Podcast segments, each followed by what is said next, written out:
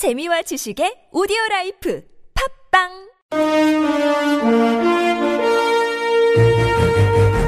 여러분의 합리적 판단을 돕기 위해 오늘의 뉴스를 골랐습니다. 백병규의 뉴스 체크.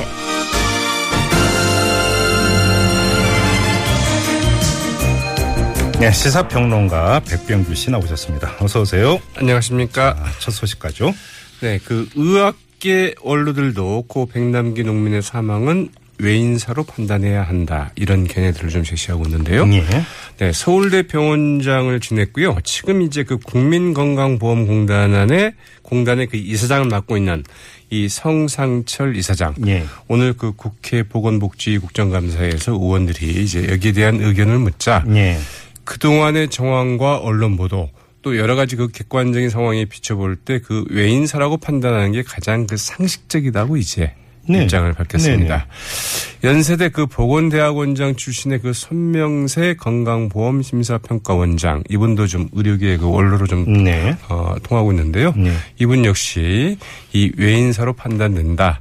다만 이 주치의가 그 병사라는 주장을 한다면 그것을 변경하기는 굉장히 좀 어려울 것이다. 이런 의견을 좀 피력을 했다고 그러네요. 결국은 이제 주치의가 지금 이거 병사다 계속 이제 그 주장을 하고 있으면서 문제가 계속되고 있는 것 아니겠습니까? 그렇죠. 어제 뭐 이제 서울대병원 뭐 특주에서도 사실은 외인사가 맞다. 네, 네. 근데 뭐 주치의가 뭐 안 바꾸겠다는데 어떻게 할 거냐. 네. 뭐 이렇게 얘기하지 않았습니까? 예, 예.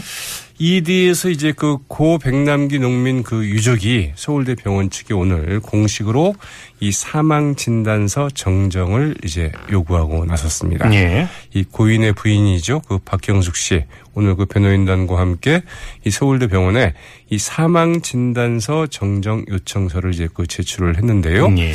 사실 이제 그 다른 경우에 이 사망 진단 서가 많이 좀 이렇게 그 정정을 하는 경우가 꽤 있다고 합니다. 아, 그런가요? 네. 예. 그래서 서울대가 어떻게 할지 좀 지켜봐야 될 것 같은데요. 서울대가가 아니라 백선호 교수가 어떻게 하는지 이거 아닙니까? 서울대병원의 백선아 교수죠. 그렇죠. 예, 네. 예. 그래서 뭐 특위 말도 안, 들- 아니 그, 네, 그 저기 특- 특별조사위원회 말도 안 들었는데, 예. 네, 어떻게 할지 모르겠는데 어떻든 이 사망 종료를 그 담당 의사가 기록한 병사가 아니라 그 외인사로 좀 변경해 달라 음. 이런 요청을 이제 한 건데요. 어떻게 처리가 될지 좀 지켜봐야 될 것 같고요.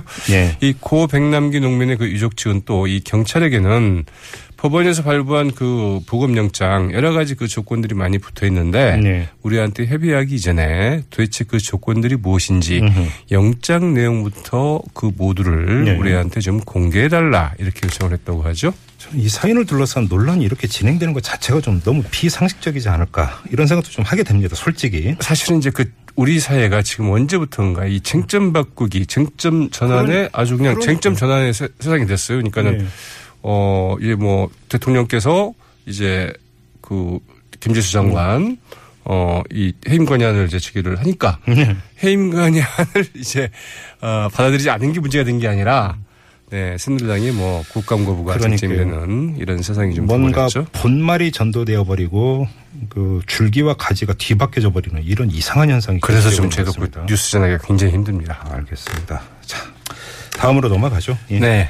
이것도 역시 마찬가지인데요. 네. 한때는 재벌의 대변인이다. 그래서 좀 비난을 많이 받지 않았습니까? 예. 네, 어딘가 아시겠죠? 그 전국 경제연합회 네. 줄여서 정경련이라고 하는데요. 네. 이제는 이게 이제 그 재벌의 대변인이 아니라 정권의 대리자로 오히려 그 재벌을 동원하는 창구가 됐다. 어허. 아, 이런 호평 속에 이제는 이, 이제야말로 정경련을 좀 해체해야 된다. 이런 목소리가 좀 번물터시 터져 나오고 있는데요. 예.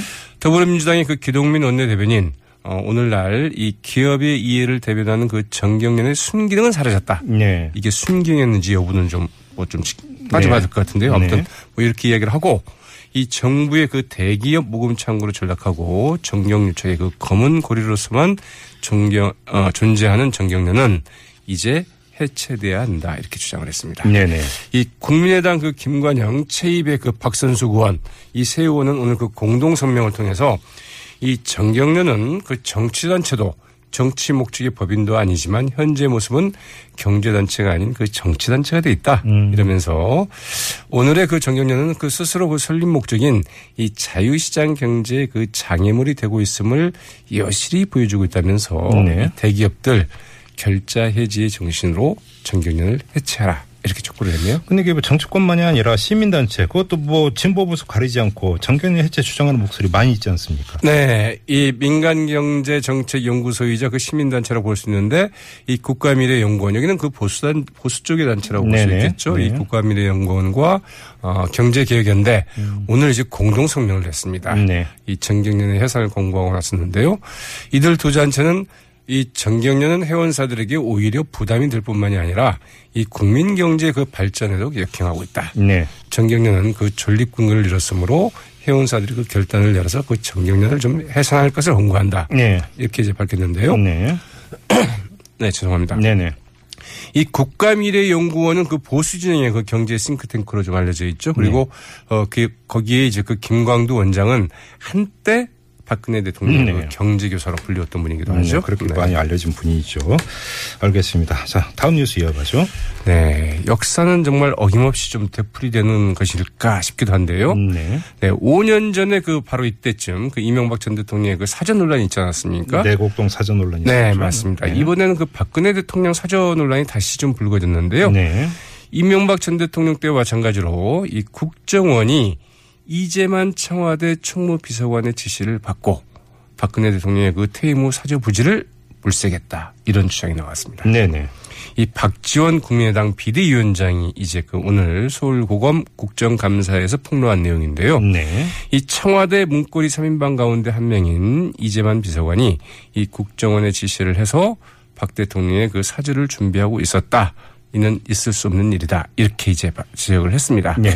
이 박지원 비대위원장은 이 대통령 퇴임 후에 대, 대비해서 그 사주를 준비하는 것은 그 당연한 일이지만 그것은 합법적인 기관에서 준비를 해야 한다면서 이같이 밝혔습니다. 사실이라면 왜 국정원을 동원하느냐 이건 당연히 논란거리가 될 것 같긴 합니다만 청와대에서는 사실무근이라고 밝혔던데요. 네. 또 이것도 이제 또 진실 게임 이 예. 되고 될 것 같은데요. 예, 그래서 예. 우리나라는 그 밝혀지지 않는 진실 게임이 너무 많아서 지금 타일인데요. 예.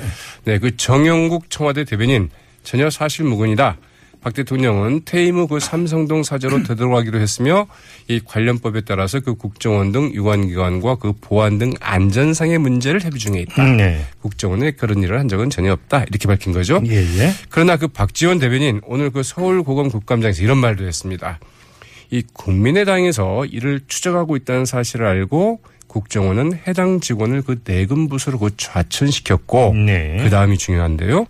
이 국정원에서는 그 이젠 하지 않겠다 이렇게 알려왔다고까지 이제 오. 밝혔는데요. 예. 하지만 정부에서 있을 수 있는 일이 아니지 않느냐. 음. 그래서 이제 오늘 그 공개를 한다. 네. 이런 입장을 밝혔기 때문에 예. 자 이게 또 어떻게 갈지 좀 지켜봐야 되겠죠. 박지원 그 비대위원장의 주장대로라면 꼬리가 밟혀서 그걸 잘랐다 이런 이야기가 되는 건데. 네. 그리고 지금 박지원 비대위원장과 청와대 네. 완전히 그 정면 좀 충돌 양상을 좀. 보이고 있기도 하죠. 알겠습니다. 네. 좀 지켜보도록 하고요. 다음 소식으로 넘어가죠. 네, 이 블라디미르 그 푸틴 러시아 대통령의 그 언급에 이어서 그 러시아 정부가 그 일본 정부의 그 시베리아 횡단 철도 일본 홋카이도까지 좀 연장하자 이 공식 제안했다는 이제 그 일본 언론의 보도가 나오지 않았습니까? 예, 예. 여기에 대해서 그 남북 관계 단절과 우리 정부의 그 미온적인 대응으로 이 시베리아로 이어지는 그 북방 루트 결국 우리 그 잃게 되는 것 아니냐 이런 이제 그 지적들이 나오고 있는데요. 사실 이 프로젝트는 김대중 정부 때도 계속 줄기차게 모색해 왔던 건데요. 네, 사실은 이제 그, 그 노태우 대통령 때부터 준비가 그렇죠, 됐다 그렇죠. 이렇게 봐야 되는데요. 네, 네. 이게 이제 아주 그냥 어, 참 힘들게 됐습니다. 네. 더민주 그 박경미 대변인 오늘 브리핑을 갖고 러시아의 이 같은 제안에 2013년 그 푸틴 대통령이 방한했을 때 러시아가 제안했던 경제 협력 사업에 대해서 한국 측이 제대로 그 답을 주지 않아서 생긴 불만도 계획 변경에 작용한 것을 보인다 이렇게 지적을 했는데요. 네. 박경미 대변인은 특히 이 북한의 핵 도발과 그 남북 관계 악화로 그 한반도 철도 연장 가능성이 낮아지자 일본이 직접 반향을 틀었다는 분석이 일반적이지만 박근혜 정부가 북한 핵 문제에 대해서 그 채찍 일변도의 그 강경책만 고집하는 동안 네. 경제 회복에 큰 도움을 줄 기회를 어이없이 놓치고 있는 것 같아 안타깝기 그지없다. 네. 이런 논평을 발표를 했고요. 음, 네. 박지원 국민의당 비대위원장도 또 나옵니다. 오늘 그 자신의 페이스북에 만약 남북 관계가 좋았다면 어떻게 되었을까요? 네. 이런 물음을 던졌다고 하네요. 안 좋죠. 네. 네. 알겠습니다.